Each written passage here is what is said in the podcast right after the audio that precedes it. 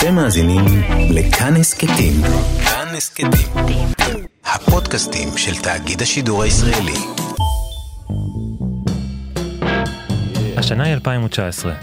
אם אתם רוצים לצאת עם חברים לחיק הטבע ולשמוע מוזיקה חדשה של כל האומנים והלהקות שאתם אוהבים, יש לכם המון אופציות מעולות. אתם יכולים להצטרף לכ-מאתיים אלף אוהבי מוזיקה אחרים בפסטיבל גלסטנברי באנגליה, שקם מ-אלף תשע מאות שבעים. אם אתם בארצות הברית יש לכם את קוצ'לה או לולפלוזה, אפילו בישראל יש את אינדי נגב ואת יערות מנשה. יש מאות פסטיבלים, כמעט בכל מדינה, כמעט לכל סגנון מוזיקלי, ורובם נשענים על מודל פשוט. מוזיקה טובה, טבע ואנשים יפים. מודל שגובש בסוף שנות ה-שישים. פסטיבל וודסטוק, שהיה להצלחה מסחררת והפך למיתוס, נתן השראה למפיקים, מוזיקאים וחובבי מוזיקה מכל העולם לחלום בגדול. אבל הוא לא נוצר בחלל ריק. אז בואו נצא לרוד טריפ ברחבי ארצות הברית עם האיש שהפיק את הפסטיבל כנגד כל הסיכויים.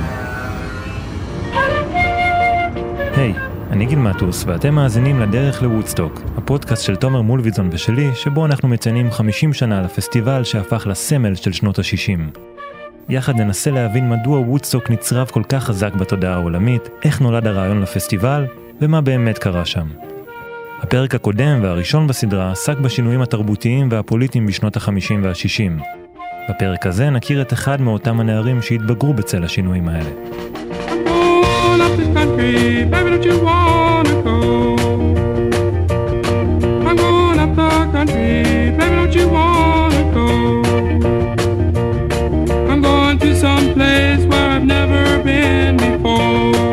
מייקל לנג, שהפך לפנים של פסטיבל וודסטוק, נולד בבית יהודי בברוקלין ב-אחד עשר בדצמבר אלף תשע מאות ארבעים וארבע.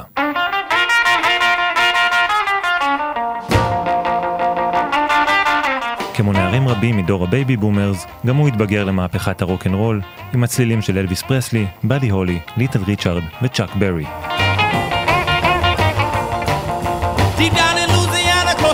הוא ניסה לנגן על גיטרה וטופים, אישן מריחואנה כבר בגיל ארבע עשרה, והתנסה ב-אל אס די לראשונה בגיל שש עשרה, בתקופה ש-אל אס די עוד היה מתחת לרדאר, וטרם הוצא מחוץ לחוק. בניו יורק הוא הסתובב במועדוני הפולק בגריניץ' וילג' בימים שזמר פולק צעיר, אחד בשם בוב דילן, בדיוק הוציא את אלבום הבכורה שלו. I am a man of constant sorrow. I've seen trouble all my days. הוא ראה שם הופעות של כמה מהאומנים הבולטים של תחיית הפולק בתחילת שנות ה-שישים, אומנים כמו דילן, פיל אוקס, פרד ניל ואחרים. United States helicopters in South Vietnam poised for an eagle flight, a way of airlifting government troops to root out red Viet Cong guerrillas in the Callao Peninsula. ב-אלף תשע מאות שישים ושתיים, קצת לפני גיל שמונה עשרה, קיבל מייקל לנג צו גיוס למלחמת וייטנאם. זה היה בשלב מוקדם של המלחמה, לפני שארצות הברית תגביר את המעורבות בווייטנאם ותזדקק ליותר ויותר חיילים, ולפני שהיא תשקע עמוק יותר בבוץ. אחרי כמה מפגשים עם פסיכיאטר, הוא הצליח לקבל פטור מהגיוס. We were waist deep in the big muddy, the big fool says to push on. באותם רגעים, הוא לא האמין שיום אחד הוא ייזום את פסטיבל המוזיקה הגדול של שנות ה-שישים, אירוע שימשוך עליו מאות אלפי צעירות וצעירים, שכמוהו התנגדו למלחמת וייטנאם, ורבים מהם סרבו להתגייס. Hey, look around to tell me what you see. Marching to the fields of Vietnam. Looks like handsome Johnny with an M fifteen. Marching to the Vietnam War.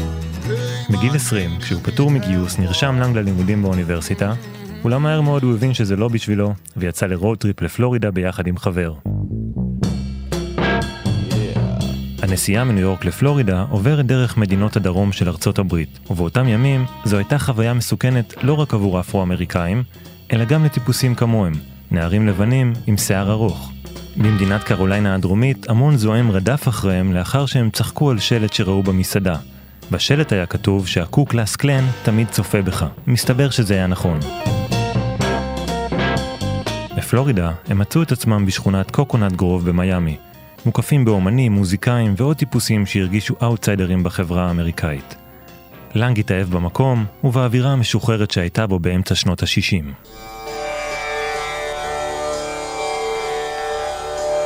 הוא עבר לגור שם ובעזרת כסף מעורב פתח הדשופ, חנות למוצרי טבק וקנאביס, ניירות גלגול, מקטרות ואביזרים נוספים. ההדשופס היו מהן נקודות מפגש של איפים ואוטסיידרים. בחנות היו תלויים פוסטרים פסיכדלים צבעוניים ברוח התקופה, וברקע התנגנו תקליטים ללא הפסקה. הביטלס, דילן, הבירדס והרולינג סטונס. המקומיים לא כל כך אהבו את ההתקהלויות של ההיפים במקום, והמשטרה כל הזמן חיפשה אותם.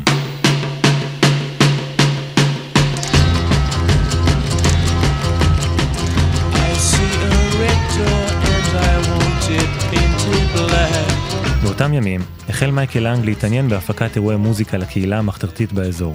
בהשראת פסטיבל הפופ במונטריי שהתקיים בקיץ אלף תשע מאות שישים ושבע, יזמו לנג וריק אוברי את פסטיבל המוזיקה הראשון בפלורידה.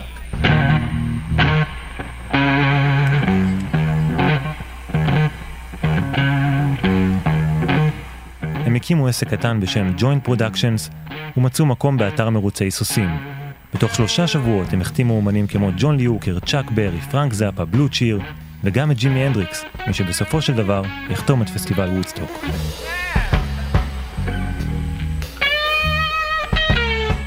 פסטיבל הפופ של מיאמי, שנקרא אז פופ אנד אנדרגראונד פסטיבל, נפתח ב-שמונה עשר במאי אלף תשע מאות שישים ושמונה, והגיעו אליו כ-עשרים וחמישה אלף אנשים.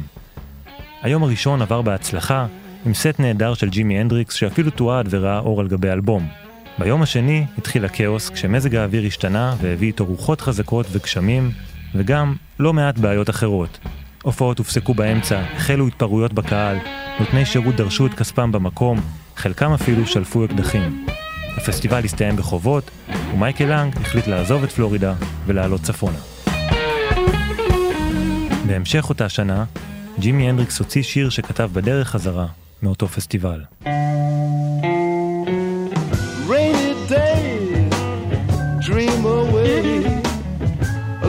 Sun take a holiday flowers bathe and see the children play. ב-אלף תשע מאות שישים ושמונה, אחרי שעזב את פלורידה ואחרי הכישלון של פסטיבל הפופ במיאמי, החליט מייקל לנג לעלות צפונה אל וודסטוק, בצפון מדינת ניו יורק. היעד שלו לא נבחר במקרה. העיירה וודסטוק כבר אז הייתה סוג של מותג. לא רק, אך בעיקר בזכות אדם אחד שבסופו של דבר ייעדר מהפסטיבל. עבור בוב דילן, וודסטוק הייתה עיר מקלט. בוודסטוק הוא קנה את ביתו הראשון, ובבתי הקפה של העיירה הוא מצא שקט הרחק מההמון שהכתיר אותו לדובר הדור. You walk into the room with your pencil in your hand. You see somebody naked in you. You say, who is that man? ב-אלף תשע מאות שישים ושש, אחרי ההופעה השנויה במחלוקת בפסטיבל ניופורט ואחרי שזנח את הפולק, יצא דילן לסיבוב הופעות באירופה. ההופעות הפכו לזירת קרב. הקהל נגד דילן, ודילן נגד הקהל. אנשים קנו כרטיסים להופעות רק כדי לצעוק לו שהוא גרוע, והפצירו בו לחזור לנגן שירי פולק, כמו פעם. הקריאה המפורסמת שהופנתה אליו מהקהל הייתה, כלומר, יהודה איש קריות, מי שהסגיר את ישו, כלומר, בוגד. דילן היה בתקופה עמוסה ונוירוטית, שנעצרה ברגע אחד, אחרי תאונת אופנוע בוודסטוק. בעקבות התאונה הוא ביטל את סיבוב ההופעות המתוכנן בארצות הברית, ונעלם מעין הציבור למשך שנים. הוא ישוב להופיע באופן מסודר רק בשנות ה-שבעים.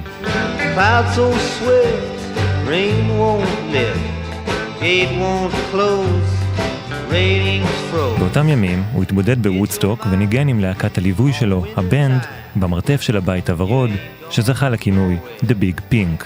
הם חזרו אל השורשים של המוזיקה האמריקאית וגם כתבו שירים חדשים, ולאחר מכן הבנד יצא לדרך כלהקה עצמאית.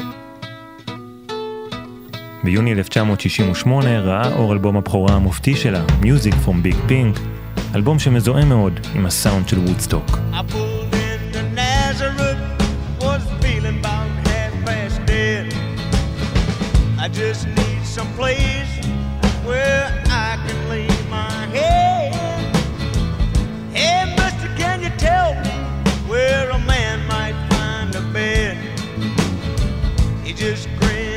Shook my hand, no was all he said. Take a load off Fanny, take a load for free. Take a load off Fanny, the load right on, right on me. דילן והבנד לא היו לבד בוודסטוק. העיירה הקטנה והשקטה החלה למשוך אליה יותר ויותר היפים. חלקם היו מעריצים שחיפשו את דילן, ערבו לו ברחוב, נטלו על העצים מחוץ לביתו, ואפילו הצליחו לחדור לחדר השינה שלו. אבל היו גם אומנים רבים שהגיעו לוודסטוק כדי להתרחק מהעיר הגדולה ולמצוא השראה בין הנופים היפים והירוקים של הרי הקטסקילס. ביניהם היו גם המוזיקאים ג'ימי הנדריקס וטים הרדין שיופיעו בפסטיבל. בזמן שארצות הברית בערה ממאבקים פוליטיים וחברתיים, וודסטוק הייתה מעין בועה של שפיות. Are you leaving for the country? You say the city brings you down. החל מ-אלף תשע מאות שישים ושבע התקיימו באזור פסטיבלים קטנים שנקראו סאונד אאוטס. The white ducks fly on past the sun, their wings flash silver at the moon. בכל אירוע כזה הופיעו כמה אומנים על במה קטנה תחת כיפת השמיים. אנשים פרסו סמיכות, ילדים התרוצצו על הדשא, וחלק מהמשתתפים נשארו לישון באוהלים. כשהמוזיקה נפסקה, אפשר היה לשמוע את הציפורים והצרצרים במקום. ריצ'י הייבנס, שהפתח את פסטיבל וודסטוק, הופיע שם, וגם דון מקלין, הלהקה הבריטית סופט משין ואחרים. כשמייקל לנג הגיע לאחד מהאירועים האלה באוגוסט אלף תשע מאות שישים ושמונה, הוא הרגיש שהוא בגן עדן. שם הוא התחיל לחלום על פסטיבל גדול בטבע. לא כזה של חמש מאות או אלף אנשים, אלא עשרות אלפי אנשים שהתכנסו יחד לכמה ימים של טבע, קהילה ומוזיקה.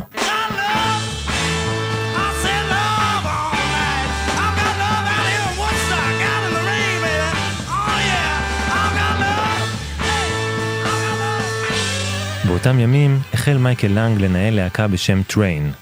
כשניסה להשיג להם חוזה הקלטות, הגיע למשרדים של חברת התקליטים קולומביה בניו יורק. הוא פגש שם בחור בשם ארטי קורנפלד, שהיה אז בתפקיד בכיר בחברה. לנג וקורנפלד, שגדלו באותה שכונה בניו יורק, התחברו מיד. לימים סיפר קורנפלד שלנג היה החבר ההיפי הראשון שלו. לנג שיתף אותו באירועים שמתרחשים בוודסטוק, וברעיון שלו ליזום פסטיבל גדול. הם גם שוחחו על האפשרות לבנות אולפן הקלטות באזור וודסטוק עבור כל המוזיקאים שגרים בעיירה.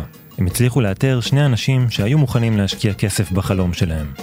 ג'ון רוברטס, בן עשרים ואחת בלבד, כבר ירש מיליון דולר מאמו, מאימפרת התרופות של המשפחה. ג'ואל רוזנמן היה בנו של אורתודנט מלונג איילנד, בוגר בית הספר למשפטים באוניברסיטת יל. השניים הקימו יחד שותפות עסקית, והפרויקט הראשון הגדול שלהם, מידיה סאונד, בדיוק יצא לדרך. מתחם גדול של אולפני הקלטות במנהטן.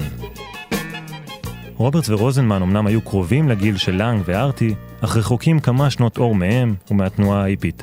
הם לא כל כך התלהבו מהרעיון להקים אולפן הקלטות בוודסטוק, ובסופו של דבר הרעיון נזנח. אבל בפגישה שלהם בפברואר אלף תשע מאות שישים ותשע, רוברטס ורוזנמן התעניינו דווקא בפסטיבל. הארבעה יצאו לדרך משותפת והקימו את החברה וודסטוק ונצ'רס. קורנפלד היה אחראי על יחסי הציבור והפרסום, רוברטס ורוזנמן על הצד העסקי של הפסטיבל, ולנג היה המפיק הראשי, מי שבנה את הליינאפ המוזיקלי והיה אחראי על ההכנות במקום. ארבעתם היו בשנות ה-עשרים לחייהם. רוזנמן, המבוגר בחבורה, רק בן עשרים ושש. השם המלא שנבחר לפסטיבל הוא An Aquarian Explosion, The Woodstock Music and Art Fair. השם סימל את בואו של העידן החדש שרבים בתנועה ההיפית האמינו בו.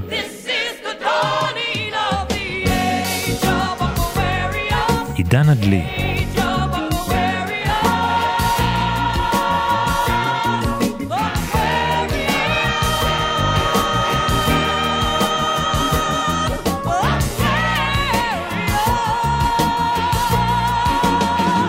המשימה הכי דחופה שלהם הייתה לדאוג למקום לפסטיבל. הם חשבו שזאת תהיה משימה קלה.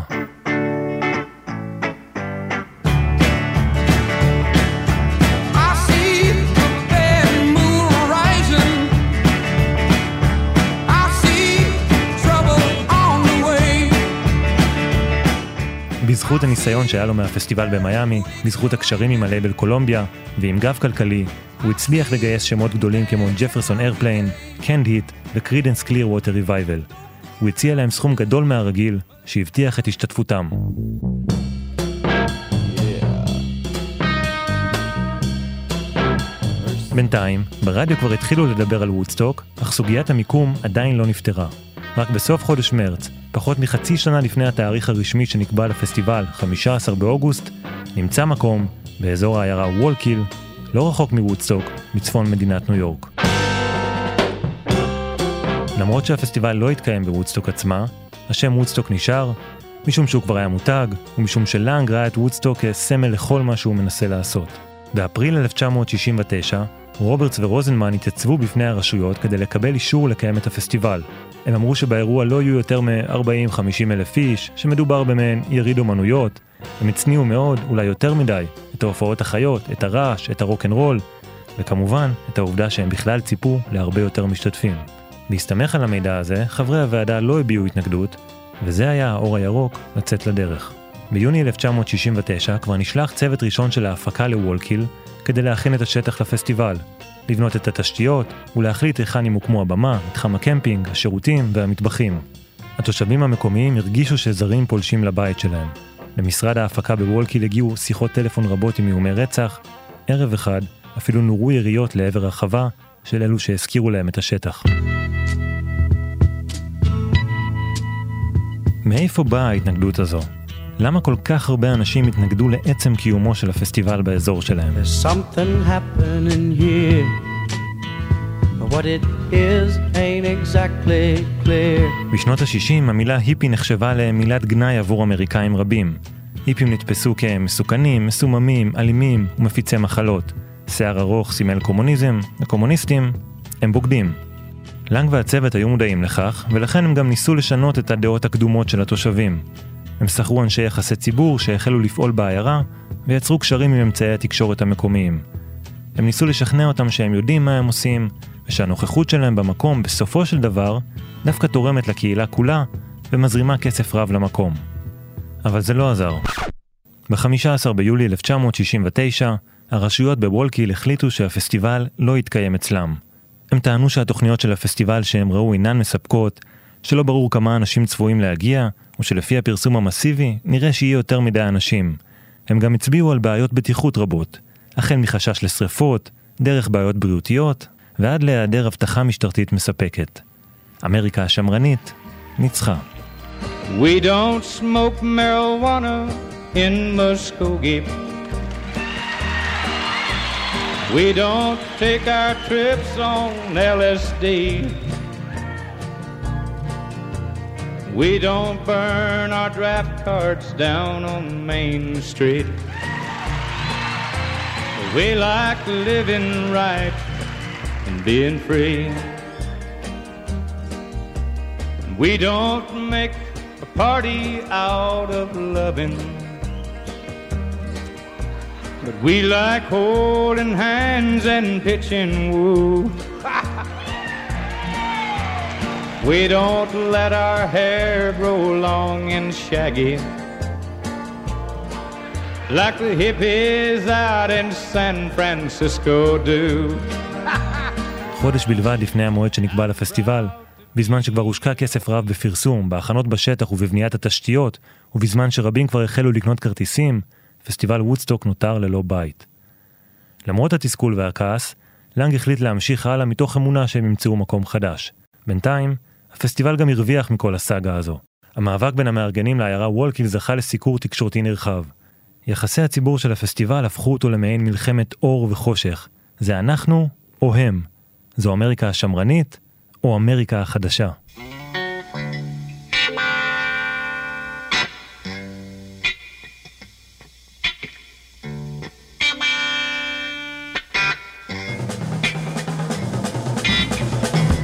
הסיקור הנרחב על כך שפסטיבל וודסטוק נותר ללא מקום, הוביל אזרחים רבים להתקשר ולהציע מקומות חלופיים. רובם היו מפוקפקים ולא מתאימים לפסטיבל בסדר גודל כזה.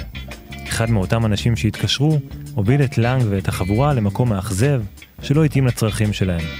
לנג התעצבן, ושאל אותו אם מישהו מחבריו יוכל לקחת אותם לסיבוב באזור. את מה שקרה אחר כך מתאר לנג בספרו הדרך לוודסטוק כמעין רגע של התגלות.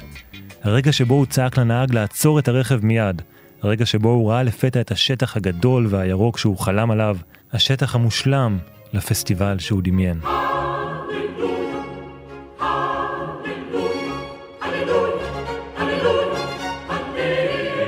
הבעלים של השטח היה מקס יסגר. אחד החוואים הגדולים באזור, עם עשר חוות שנפרסו על אלפי דונמים. יסגר היה בסוף שנות ה-ארבעים לחייו, מבוגר יותר מלנג וחבריו, ורחוק מאוד מאורח החיים שלהם. אבל הוא הבין משהו שרבים מבני דורו לא הבינו. הוא הבין שמדובר בחבר'ה צעירים שבסך הכל רוצים לחגוג, שהם לא אלימים ולא מסוכנים, וכן, הוא גם זיהה הזדמנות עסקית טובה.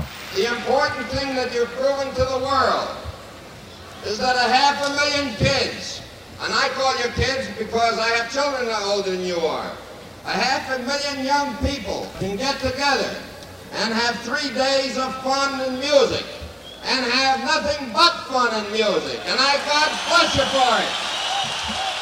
יסגר הסכים להזכיר להם את השטח המבוקש תמורת חמישים אלף דולר, ו-שבעים וחמישה אלף דולר פיקדון במקרה של נזקים. חלק מהתושבים באזור לא אהבו כמובן את הרעיון ודרשו לבטל את הפסטיבל. הם הניפו שלטים עם הכיתוב, לא רוצים מאה וחמישים אלף היפים בעיר, ואפילו קראו להחרים את התוצרת של יסגר, לא לקנות ממנו חלב.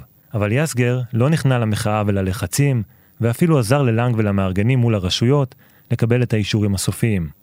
ברעיון לגיליון מיוחד של המגזין לייף לאחר הפסטיבל, הוא אמר, עשיתי עסקה עם מייקל לנג.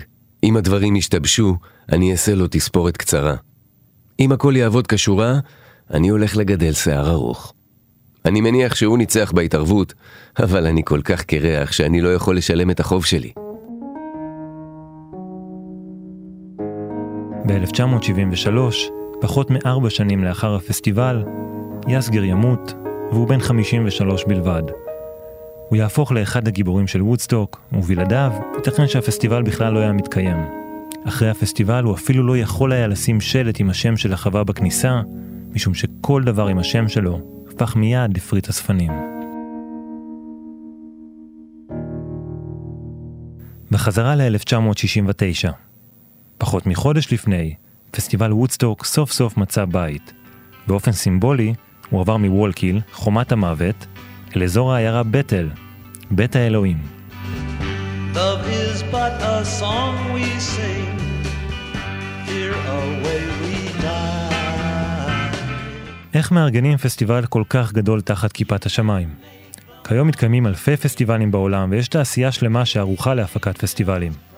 וודסטוק אמנם לא היה הפסטיבל הראשון, אבל הוא היה אירוע חלוצי בגודלו, והמארגנים שלו התמודדו עם קשיים לוגיסטיים שהיום נראים לנו טריוויאליים.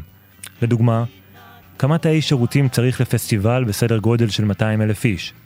ללנג ולצוות לא היה מושג, אז הם הלכו לאצטדיונים כדי לספור תאי שירותים ולחשב מה הזמן הממוצע שבן אדם מבלה בהם. איך מאבטחים אירוע כל כך גדול? ואיך עושים את זה בדרכי שלום? לנג פנה לבחור בשם וסלי פומרוי. וס היה ידוע כאיש משטרה בכיר, שוחר שלום ולא שגרתי. אחרי שפוטר מתפקיד ממשלתי בכיר בסוכנות לניהול אכיפת החוק, הוא החל לעבוד כיועץ פרטי. ברעיון לספרו של מייקל לנג, הדרך לוודסטוק, הוא אמר, אהבתי את מה שראיתי. הם היו חבר'ה מעניינים ואידאליסטים. הם היו חכמים. היו להם הרבה רעיונות גדולים, והם לא פחדו.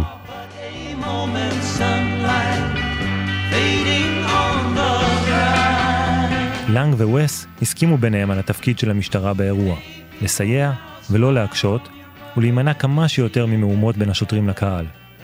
ווס גם מבין שאין טעם לעצור אנשים שמעשנים מריחואנה, אלא לעצור רק את הדילרים.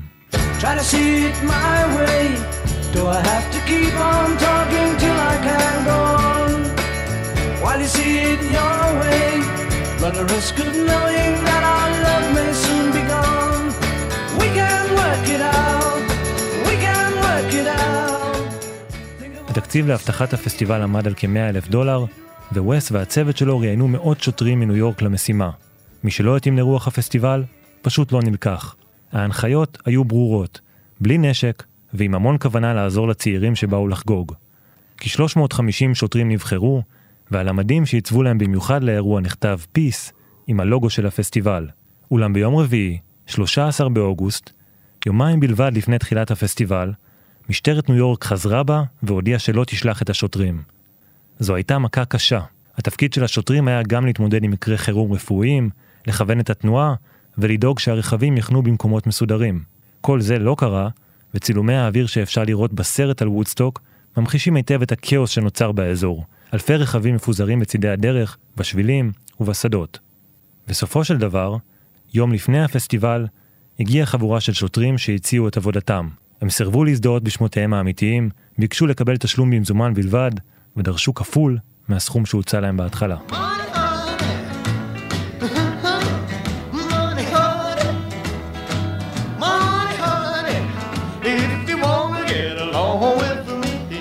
בהכנות לפסטיבל נשאלה גם השאלה, כיצד מתנהלים מול קהל כל כך גדול, ומצליחים לשמור על אווירה טובה וקהילתית. מארגני הפסטיבל החליטו לפנות לקומונת ההוג פארם. What we have in mind is breakfast in bed for four hundred thousand. Now, it's not going to be steak and eggs or anything, but it's going to be good food and we're going to get it to you. בשנות ה-שישים עשרות אלפי אמריקאים גרו בקומונות. חלק מהקומונות היו בערים הגדולות כמו סן פרנסיסקו, ואילו קומונות אחרות התמקמו על שטחים גדולים ומבודדים יותר בארצות הברית. קומונת ההוג פארם הוקמה באמצע שנות ה-שישים, וב-אלף תשע מאות שישים ותשע התמקמה בניו מקסיקו. אחד ממייסדיה הוא יו רומני, מהדמויות הצבעוניות יותר של התנועה ההיפית. רומני החל את דרכו כמשורר ביטניק במועדוני הפולק בגריניץ' וילג' בניו יורק בתחילת שנות ה-שישים. הוא הפך לאקטיביסט פוליטי, ובהמשך אימץ את דמות הליצן. זמן קצר לאחר וודסטוק, הבלוזיסט ביבי קינג העניק לו את הכינוי המפורסם "וייבי גרייבי", ולימים בן אנד ג'ריס אפילו קראו לאחת הגלידות שלהם על שמו. התפקיד של קומונת ההוג פארם בוודסטוק היה לדאוג לאזור המחנה, לעזור לאנשים להתמקם בשטח, להכין אזורים למדורות, לדאוג למטבח החופשי, לבמה החופשית, להקים מועלים לטיפול רפואי, וגם לעזור לאנשים להתמודד עם טריפים רעים של L S D. ב-שבעה באוגוסט, שבוע לפני הפסטיבל, נחתו שמונים וחמישה חברים וחברות מהקומונה בשדה התעופה בניו יורק ועלו צפונה. הם קיבלו את פני האלפים שהגיעו מוקדם יותר למקום, הקימו את המטבח והחלו לקנות מצרכים רבים שבקרוב יפגשו הרבה פיות רעבים. את הביצים, החלב והיוגורט הם קנו ישירות ממקס יסגר. ההוג פארם דאגו בעיקר לשמור על אנרגיות חיוביות ושטות נקיות. באחד הערבים לפני הפסטיבל הם הדליקו מדורה ענקית. יו רומני אמר שלמדורה כזו הם חייבים להכין מרשמלו ענק, אז חברי הקומונה פשטו על כל החנויות שהיו באזור וקנו את כל המרשמלו ברדיוס של עשרים מייל. הם חיברו את כולם למרשמלו ענק ששופד על כלשון ונכנס למדורה.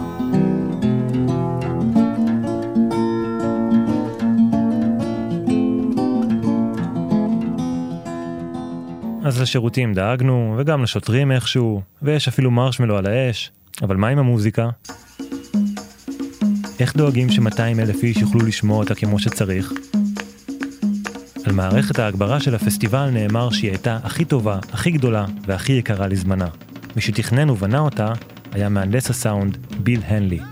הגישה שלו הייתה שהאדם שיושב בשורה האחרונה צריך לשמוע טוב בדיוק כמו מי שיושב מקדימה. Those of you sitting on the top of the truck in the back, can you hear well? Raise your hand, please. It's all right, thank you. הנלי היה בחירה טבעית עבור הפסטיבל. הוא היה אחד מאנשי הסאונד המוכרים והמוערכים, הוא בנה את מערכת ההגברה בפילמור איסט, מועדון ההופעות המיתולוגי של ביל גרם בניו יורק, והוא כבר עבד עם אומנים רבים ועם הרבה ממי שהופיעו בוודסטוק, כמו ג'ימי הנדריקס, ג'ניס ג'ופלין והבנד. עבור וודסטוק, הנלי והצוות שלו בנו מערכת הגברה מיוחדת. בצידי הבמה נקמו שני מגדלים גבוהים, ועל כל אחד מהם שני אשכולות של רמקולים. רמקולים שמוקמו נמוך יותר עבור הקהל שישב קרוב יותר, ורמקולים שניסו לגובה עשרים מטר עבור אלו שהתמקמו רחוק מהבמה.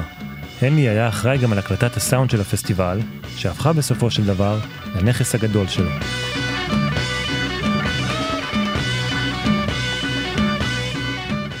כך תיאר מייקל לנג את שגרת העבודה שלו בימים שלפני הפסטיבל.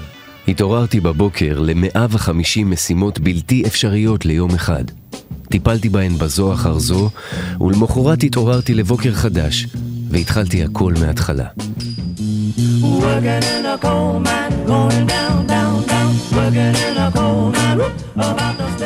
ב-שלושה עשר באוגוסט, יומיים בלבד לפני תחילת הפסטיבל, הבעיות המשיכו לצוץ, והעבודה לא נגמרה. הגשם חזר והאט את העבודות, ובמיוחד את העבודות על הבמה שעדיין לא הייתה מוכנה. הייתה גם סכנת התחשמלות בגלל המתח הגבוה שהיה מתחת לבמה. לא היו מספיק אנשי צוות שיכלו לטפל בבעיות ולעזור, ולא היו מספיק שוטרים שיכלו לכוון אנשים לאזורי חנייה. Oh,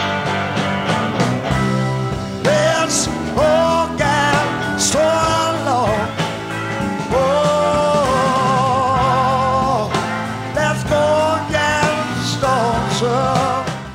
רשימת האומנים המתארכת, הפרסום הרב שזכה לו הפסטיבל בזכות המשברים שהיו בדרך, האידיאולוגיה האיפית, וגם הכמיהה לחגוג את החופש ב-אלף תשע מאות שישים ותשע, כולם הביאו לכך ששמו של הפסטיבל יצא למרחקים.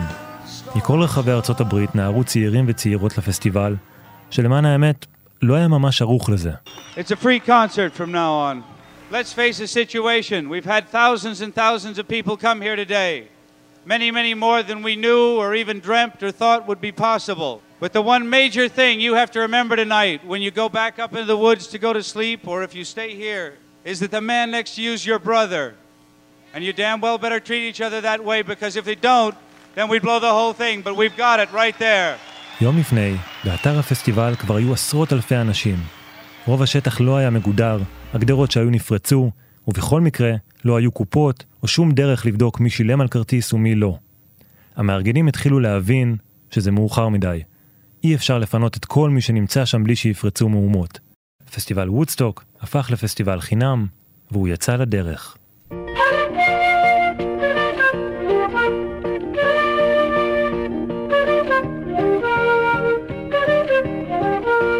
בפרק הבא של הדרך לוודסטוק נצלול אל תוך הפסטיבל, מזעקת החירות של ריצ'י הייבנס ביום הראשון ועד להמנון האמריקאי שבקע מהגיטרה של ג'ימי הנדריקס ביום האחרון.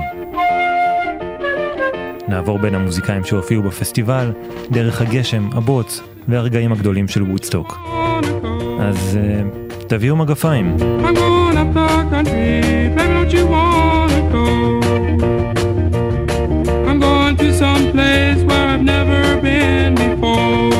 אני גיל מטוס ואתם על הדרך לוודסטוק. את הפרק הזה ערכתי עם תומר מולוידזון וניר גורלי. תודה ליואב יפת על הקריינות, ותודה גם לעינב יעקובי ולסיוון טאטי. כדי לקבל עדכון על עליית הפרקים יירשמו בכל יישומוני הסקטים, כלומר אפליקציית פודקאסטים. ניפגש בפרק הבא.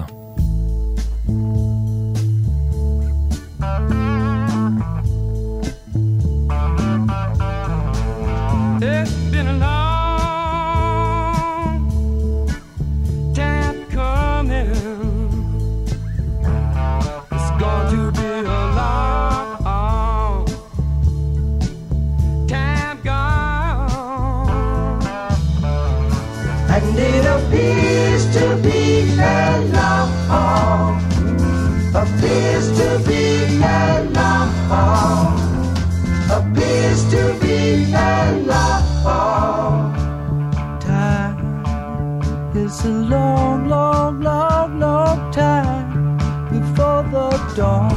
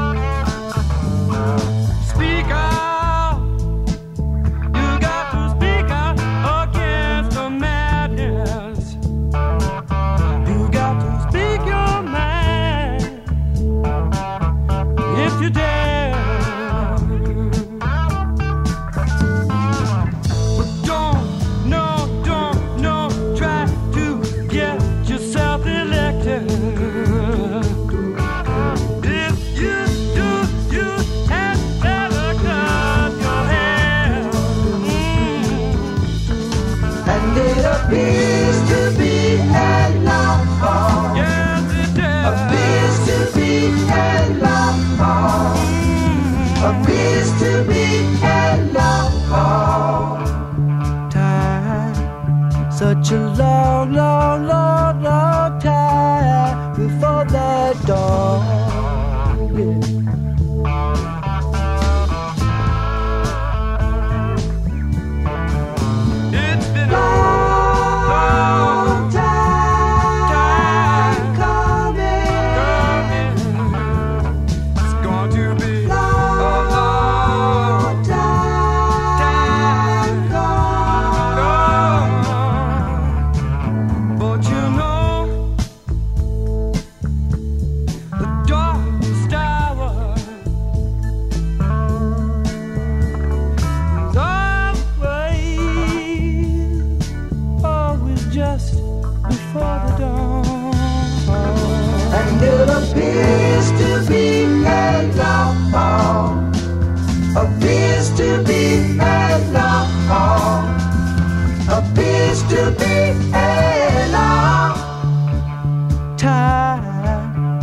Long, long, long, long time before the dawn.